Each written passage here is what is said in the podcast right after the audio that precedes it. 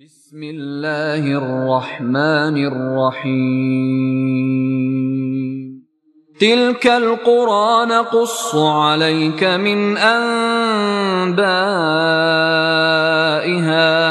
ولقد جاءتهم رسلهم بالبينات فما كانوا ليؤمنوا بما كذبوا من قبل. كذلك يطبع الله على قلوب الكافرين. وما وجدنا لأكثرهم من عهد وإن وجدنا أكثرهم لفاسقين.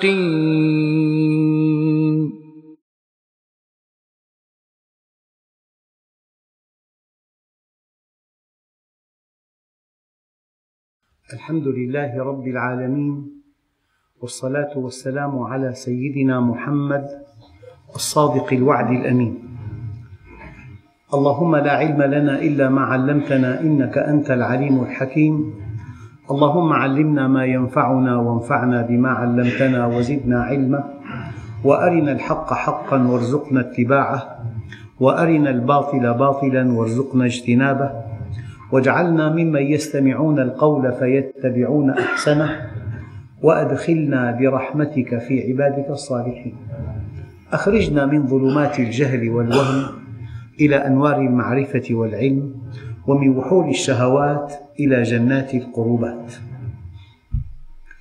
أيها الإخوة الكرام مع الدرس الثالث والثلاثين من دروس سورة الأعراف ومع الآية الواحدة بعد المئة وهي قوله تعالى تلك القرى نقص عليك من أنبائها ولقد جاءتهم رسلهم بالبينات فما كانوا ليؤمنوا بما كذبوا من قبل كذلك يطبع الله على قلوب الكافرين. أيها الإخوة كلكم يعلم أن هذا القرآن كلام الله. فيه أوامر وكل أمر يقتضي الوجوب افعل وفي نواهي وكل نهي يقتضي الترك. يجب أن تأتمر بما أمر الله وأن تنتهي عما نهى الله. يعني فكر دائما أن كل آية تقرأها لا بد من أن يكون لك منها موقف. لأن هذا الكلام كلام الله. كلام الخبير كلام الخالق كلام رب العالمين. النقطة الدقيقة أية آية تقرأها؟ لا بد من أن يكون لك منها موقف. الآن نستعرض. آيات الأمر تقتضي أن تأتمر. آيات النهي تقتضي أن تنتهي. آيات تصف الجنة وما فيها من نعيم مقيم. موقفك منها أن تسعى إلى دخول الجنة. أن تحفزك هذه المشاهد على أن تستقيم على أمر الله وأن تعمل عملا يؤهلك لدخول الجنة. والمشاهد التي تصف أهل النار وأحوالهم. موقفك من هذه الآيات أن ترتدع عن أن تعمل عملا يقربك من النار. طيب.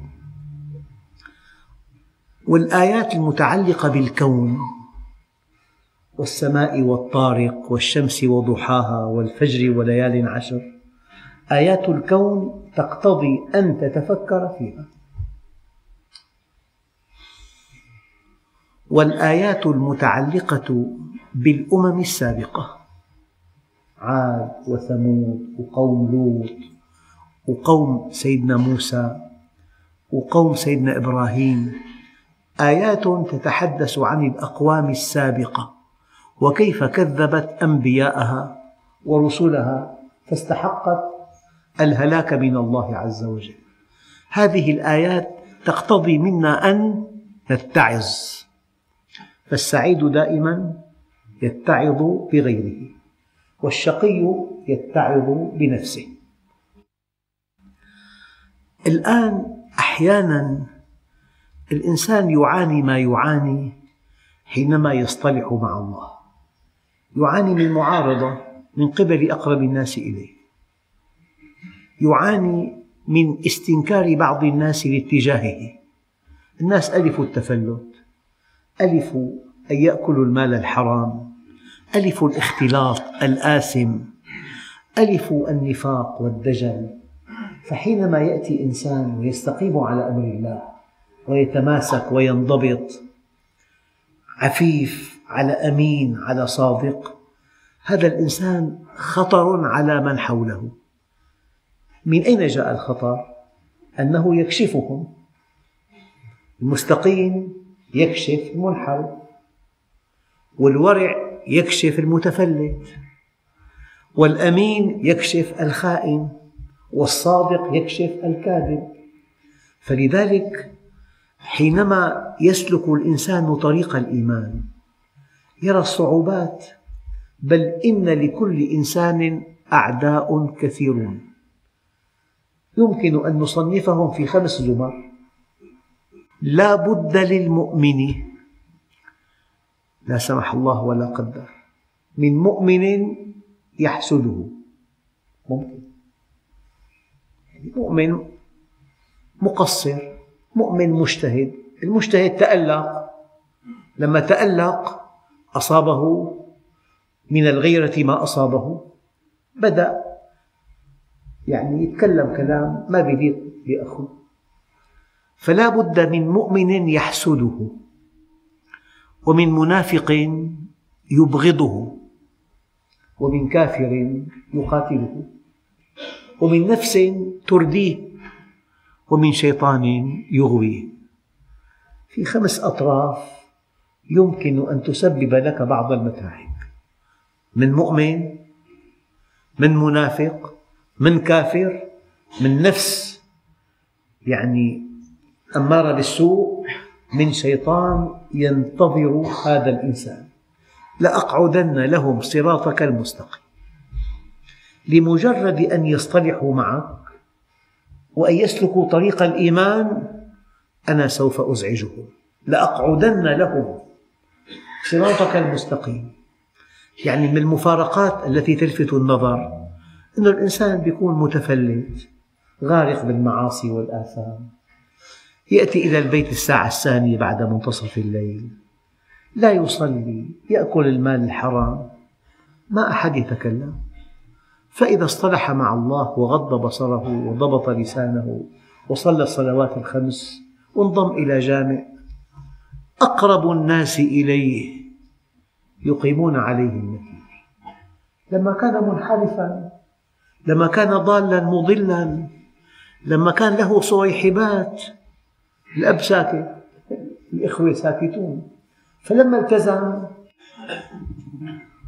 لذلك النقطة الدقيقة أن الذي يعاني ما يعاني حينما سلك طريق الإيمان بل يعاني من هذه الآية بالذات لأقعدن لهم صراطك المستقيم ولآتينهم من بين أيديهم المستقبل والحداثة والكمبيوتر والإنترنت والفضائيات عصر علم عصر تألق. المرأة نصف المجتمع عصر الاختلاط. من حق المرأة أن تعرف كل مفاتنها هذا حقها. ينبغي أن تعيش وقتها. طروحات تشجع على المعاصي والآثام. أي من بين أيديهم ومن خلفهم. إذا في يعني تاريخ للأمة قبل الإسلام. نشيد بهذا التاريخ. نشيد بهذا التاريخ. نشيد بالفرعونية مثلا. نعتم على الإسلام. نشيد بالفرعونية. هذا من فعل الشيطان أيضا. ولآتينهم من بين أيديهم ومن خلفهم وعن أيمانهم. يعني دائما المؤمن يتعرض لوسوسة الشيطان. يوسوس له بالكفر. إن رآه على إيمان يوسوس له بالشرك إن رآه على توحيد يوسوس له بارتكاب الكبائر. إن رآه على طاعة يوسوس له بارتكاب الصغائر. إن رآه على ورع بقي مع الشيطان ورقتان رابحتان. بالتحريش بين المؤمنين. يعني المؤمنون أطياف الآن. هذا الطيف يتهم هذا الطيف وهذا الطيف يكفر هذا الطيف وهذا الطيف يبدع هذا الطيف وهذا الطيف يحتقر هذا الطيف. هذا الخصومات بين المؤمنين وتراشق التهم من فعل الشيطان. هذه الورقة قبل الأخيرة. أما آخر ورقة يغريه بالمباحات. يضيع وقته كله بتحسين حياته وبيته ومركبته ودخله وتجارته ويفوته خير كثير من الأعمال الصالحة. يعني مثلا من منا يصدق أنه رقم لمركبة لأنه واحد ثمنه 56 مليون ضرب 13 56 مليون ضرب 13 مقابل أنه نمرة مركبتك واحد شو هالمكسب العظيم؟ أنت ماذا قدمت للأمة؟ ماذا يعني واحد أو ألف أو مئة ألف. مركبة تمشي؟ لأنه واحد. تنشأ قيم فارغة ما لها معنى إطلاقا. فآخر ورقة رابحة بيد الشيطان. يغري بها الناس. يقول لك منظر طبيعي. تجريبي. حق اللوحة 30 مليون. تلاقي الناس يموتون من الجوع. هو يقتني لوحات فنية ويعتني بهذه اللوحات وكأنها دين جديد له. هذا من فعل الشيطان. طبعا في بعض البلاد تم إعدام عشرين مليون رأس غنم ودفنت تحت الأرض حفاظا على أسعار اللحم المرتفعة. وشعوب تموت من الجوع. تم إتلاف محاصيل تكفي لقارة. محاصيل حمضيات محاصيل البن آه، إنتاج الألبان. في مرة ألقي في البحر من مشتقات الألبان ما حجمه يساوي أهرامات مصر ثلاثة حفاظا على الأسعار. تعيش بعصر في حماقات. في قسوة في ثقافة إجرامية. قلب الإنسان كالصخر همه ذاته همه أن يأكل وحده. يعني الأرض في قسم شمالي يعني فوق خط الاستواء وقسم جنوبي تحت خط الاستواء. كم تتصورون نسبة سكان القسم الشمالي إلى القسم الجنوبي؟ عشرون بالمئة فقط. عشرون بالمئة من سكان الأرض يسكنون فوق خط الاستواء. هؤلاء العشرون بالمئة ماذا يملكون؟ يملكون ثمانين بالمئة من ثروات الأرض. لذلك أحدث مصطلح جديد اسمه دول الشمال ودول الجنوب. دول الشمال غنية جدا. ودول الجنوب فقيرة جدا. وهذا الذي يجري في العالم من حروب واجتياحات ونهب ثروات وقتل شعوب يعني رقم مليون قتيل عادي جدا بالعراق وخمس ملايين مشرد. ولا أحد يعتني والعالم كله ساكت. فلذلك حينما تعاني ما تعاني من استقامتك وانضباطك ومبادئك وقيمك تأتي قصص الأنبياء السابقين لتخفف عنا. لست وحدك. هذا شأن أهل الحق.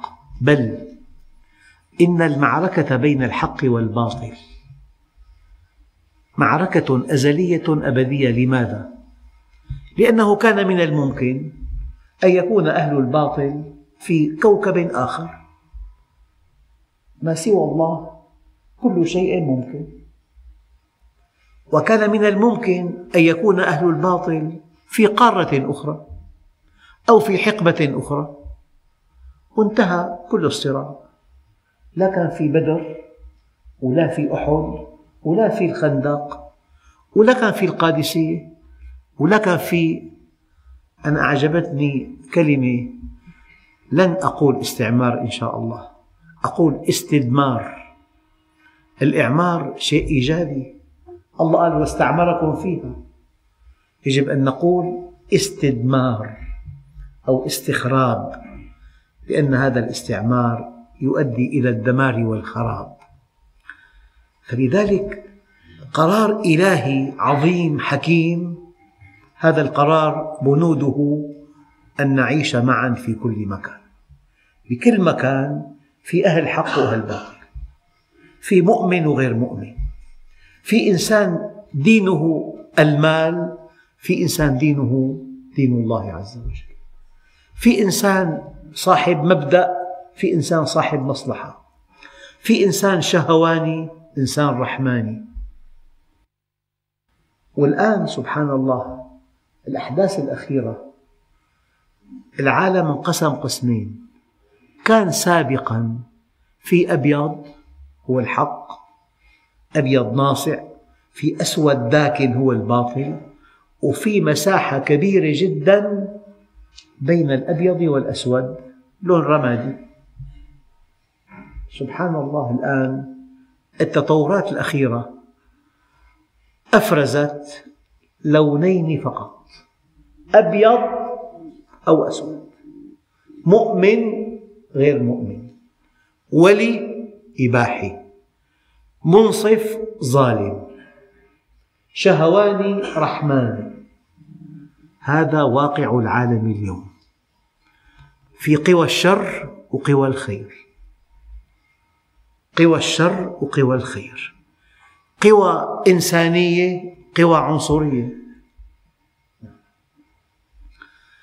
هذا الوضع المؤلم المأساوي. الله عز وجل رب العالمين يشجعنا أن نصبر. يخبرنا أن هذا شأن الإنسان حينما يبتعد عن الله. لا تقلق. يعني أنت إذا كان طبيب جلدية وجاءك مريض معه مرض جلدي مخيف كله قروح هل تحقد عليه؟ طبيب أنت مرض هذا. فالمؤمن الراقي لا يحقد لكن يعالج. من هنا جاءت بعض القصص لتخفف عن المؤمنين وعن أنبياء الله وعن رسله ما يعانونه من صراع بين الحق والباطل. قال تعالى تلك القرى نقص عليك من أنبائها. هذه القصص تخفف عنك يا محمد. لست وحدك المكذب لست وحدك المعارض لست وحدك من يأتمر عليك. الأنبياء السابقون المؤمنون السابقون ائتمروا عليه يعني اعتقد اعتقادا جازما. أن معركة الحق والباطل معركة أزلية أبدية. وهذا قدرنا. ولحكمة بالغة بالغة بالغة عرفها من عرفها وجهلها من جهلها. نحن نعيش معركة الحق والباطل. أنا أقول دائما هناك حرب عالمية ثالثة معلنة على المسلمين. في القارات الخمس. جهارا نهارا. وفي أعماق هؤلاء الأقوياء شعور أنه إذا أبيد المسلمون فهذا منتهى آمالهم إبادة كاملة. نحن نخاف من الله. نحن لا نعتقد أن القوة تصنع الحق. هم يعتقدون أنك قوي إذا أنت على حق. عندهم مثل شائع جدا. Might make right. يعني القوة تصنع الحق. أما عند أهل الإيمان الحق يصنع القوة. حقيقتان متعاكستان. ليست القوة هي التي تصنع الحق ولكن الحق يصنع القوة. أنت قوي عند الله لأنك على حق. أما الطرف الآخر قوي لأنه يملك سلاحا نوويا فقط. لذلك قلت مرة يمكن أن نواجه القنبلة الذرية بقنبلة الذرية. أولادنا أهم ورقة رابحة في أيدينا. الأب العاقل المؤمن الذي يحمل هم الأمة الذي يتمنى أن يفعل شيئا لهذه الأمة إيجابيا. ربي أولاده ربهم على الصدق والأمانة والعفة والبذل والعطاء وأن يكون ابنك إيجابيا. أن يحمل هم أمته أن يسهم في حل مشكلاتها. والله الذي لا إله إلا هو. ليس هناك من طريق إلى أن تستعيد هذه الأمة دورها القيادي وتألقها التاريخي في عصورها الذهبية إلا أن نعتني بأولادنا. وكل أب يجب أن يعلم علم اليقين أنه يكون في أعلى درجات القرب من الله حينما يقدم للأمة ابنا مؤمنا متعلما. اعتنوا بأولادكم. صدقوا ولا أبالغ. قلت مرة كلمة لمت نفسي عليها لكنني مؤمن بها. إن لم تعلم ابنك اللغة الأجنبية الآن أنت في حقه مجرم. حتى يكون قوي حتى يفهم ماذا يجري في العالم حتى يكون أكبر داعم لأمته يجب أن يتقن لغة الطرف الآخر. يعني سافرت لبلد بشمال إفريقيا. اللغة الرسمية لغة أجنبية لغة الخطاب لغة فرنسية. الذين يتقنون هذه اللغة يتحكمون بكل مقدرات الأمة. وهم أبعد الناس عن الدين. أما المسلم الطاهر العفيف الأمين الصادق ما بيحكي بالفرنسي. أنا أتكلم كلام دقيق. عندك ابن الأب كل شيء فاتك أيها الأب تلافاه في أولادك.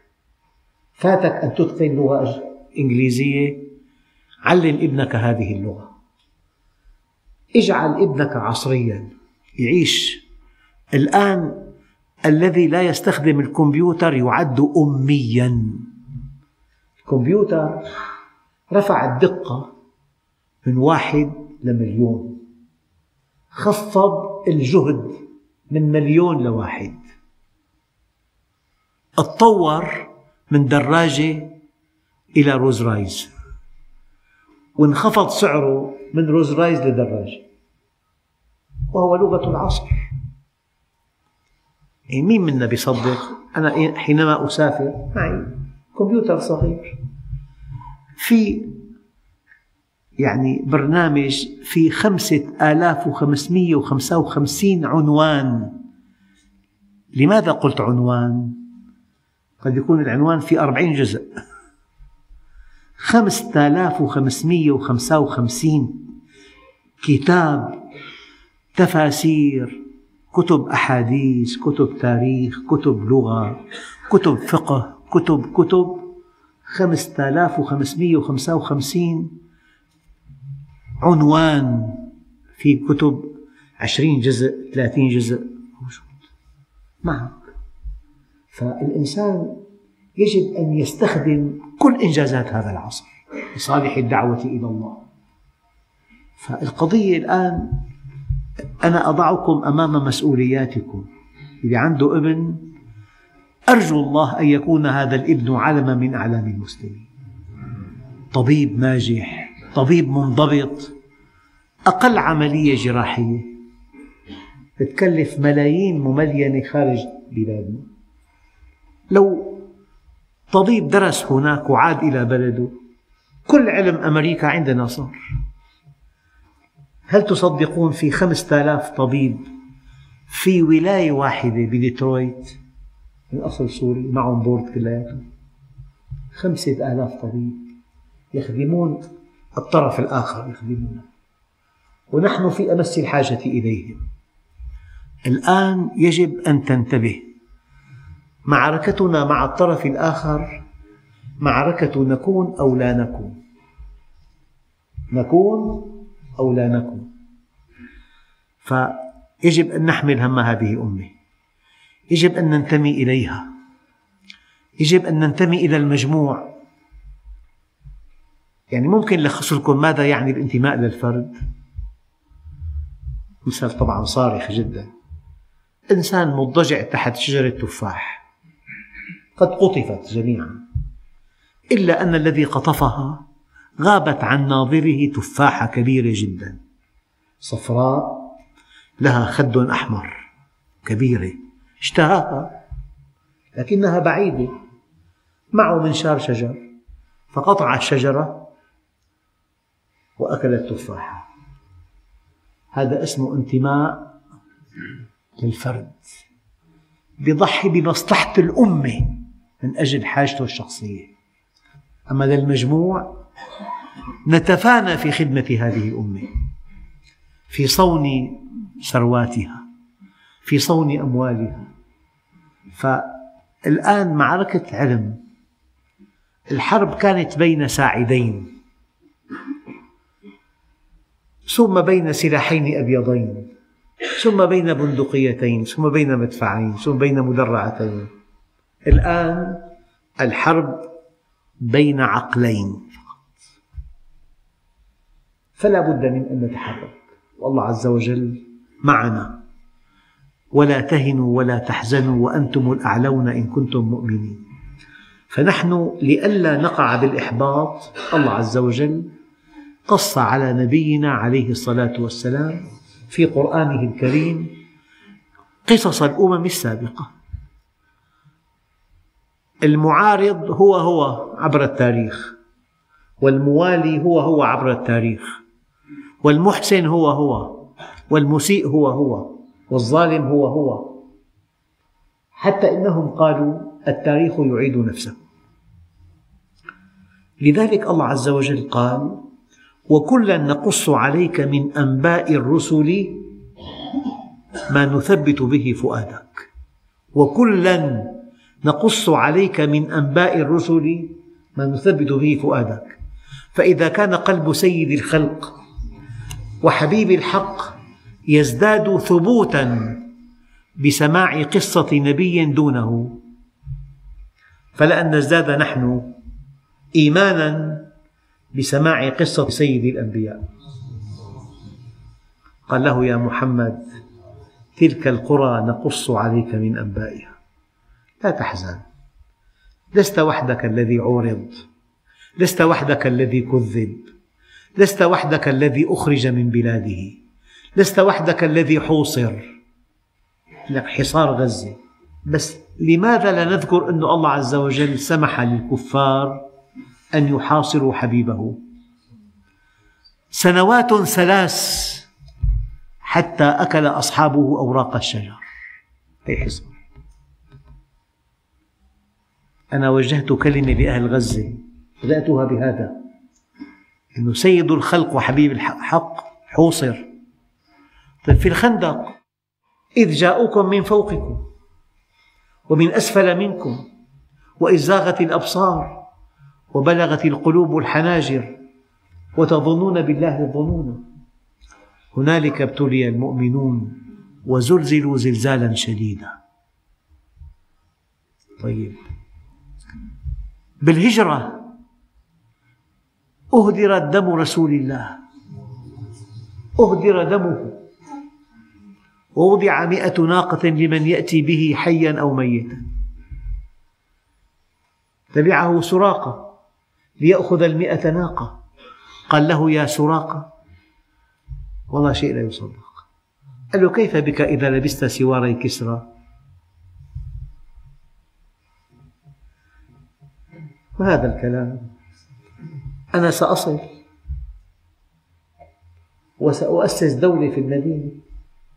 وسأحارب أقوى دولة وستأتيني الغنائم. ولك يا سراقة سوار كسرى ألم يقع هذا؟ في عهد عمر جاءت كنوز كسرى. فقال أين سراقة؟ أعطاه سوار كسرى. وقال بخ بخ أعيرابي من بني مدلج يلبس سوار كسرى. الله هو هو. إله الصحابة إلهنا. الذي نصرهم ينصرنا. لا تقلقوا ولا تحزنوا. لا تقلق على هذا الدين إنه دين الله. ولكن اقلق ما إذا سمح الله لك أو لم يسمح أن تكون جنديا له. والله أيها الإخوة بتمنى أن الواحد منا يخرج من ذاته يخرج لعمل عظيم لعمل يكون بصمة له. إن لم يكن لك بصمة في هذه الحياة فأنت زائد عليها. ماذا قدمت لأمتك؟ طالب دروس. تكفينا أن تكون الأول باختصاصك. يعني أحيانا نأتي بخبير بياخذ مليون ليرة كل شهر مليون. أنت لو وظفت خريجي الجامعة كل واحد أعطيته خمسة وعشرين ألف. خمسة وعشرين ألف ضرب أربعمية ضرب عشرة. يعني أربعين إنسان بيفتحوا بيوت وبيتزوجوا. مكان خبير واحد. وفي عنا خبراء من بلدنا. كنا استغنينا عن كل خبرة أجنبية. تعمير محرك طيارة واحد خمس ملايين دولار. أربع محركات عشرين مليون مليار ليرة مليار ألف مليون. تعمير مو ثمن محرك تعميره تجديده المليار كم طن قمح وكم طن قطن وكم طن رز مثلا. أضعكم أمام مسؤولياتكم. الآن معركة لا ترحم. في قوي وفي ضعيف. القوي الآن يأكل الضعيف. وفي عالم وفي جاهل. العالم يستغل الجاهل. وكلا نقص عليك من أنباء الرسل ما نثبت به فؤادك. والله أيها الإخوة كل واحد منا بإمكانه أن يكون شيئا مذكورا. أتقن عملك طور مصلحتك. خفض السعر انفع الأمة. أنت حينما تتقرب إلى الله بخدمة أمتك يرفعك الله إلى أعلى عليين.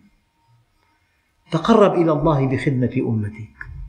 زوج شاب عندك بيت. أعطه لشاب مؤمن بأجرة بس تتناسب مع دخله. من آلاف دخله أعطيها بألفين في الشهر.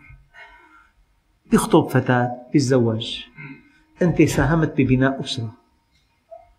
في كلمة يقولها يعني أصحاب الديانات الأخرى ليس بالخبز وحده يحيا الإنسان. هذه كلمة السيد المسيح رائعة جدا. ما كل ربح يعد مالا. مرة أحد الإخوة الكرام عنده معمل قال لي ما عدت ربحت إطلاقا. قررت صفي الشركة سألته كم عامل عندك؟ قال لي 80 قلت له أنت فاتح 80 بيت. إذا كل بيت فيه خمس أشخاص بين زوج وزوجة وثلاث أولاد أربعمائة إنسان يأكل من هذا المعمل. قلت له ألا تعتقد معي أن استمرار هذا المعمل هو أكبر ربح لك عند الله؟ لو ما ربحت. فاتح 80 بيت. هذا عمل عظيم. هيأت فرصة عمل. فأنت لما بتفكر بالآخر بتفكر بالفقير. النبي الكريم يقول إنما تنصرون بضعفائكم. إنما تنصرون بضعفائكم. هذا الفقير إذا أطعمته إن كان جاهلا إن كان جائعا كسوته إن كان عاريا علمته إن كان جاهلا آويته إن كان مشردا أنصفته إن كان مظلوما؟ أغنيته إن كان فقيرا؟ الآن الله عز وجل بكافئك مكافأة من جنس عملك. ينصرك على من هو أقوى منك وأضعف منك بإمكانك أن تسحقه أن تهمله أن تهمشه أن تعاقبه أن تفتري عليه. ضعيف. أحد إخواننا الأطباء يقول لي أنا بذهب لمستشفى عامة. يعني كل المرضى فقراء جدا. ما بيقدر الواحد يتصل بإنسان. فقير وضعيف. قال لي أعاملهم وكأنهم في أرقى مستشفى في دمشق. بهتم بصحتهم بالتحاليل بالمرنان بالتصوير. قال لي أعيش في جنة. كأني بجنة فقيرا ما له حدا. بطولتك أن تخدم إنسان لا يملك أن يسألك سؤالا. هي البطولة. فأنت مشان تعرف حالك قريب من الله عز وجل. قدمت خدمات لأفراد هذه الأمة أمتنا بلادنا. لما بتخرج من ذاتك لخدمة الآخر. تكون عند الله كبير جدا. احمل هم أمتك. تلك القرى نقص عليك من أنبائها ولقد جاءتهم رسلهم بالبينات فما كانوا ليؤمنوا بما كذبوا من قبل كذلك يطبع الله على قلوب الكافرين. وما وجدنا لأكثرهم من عهد.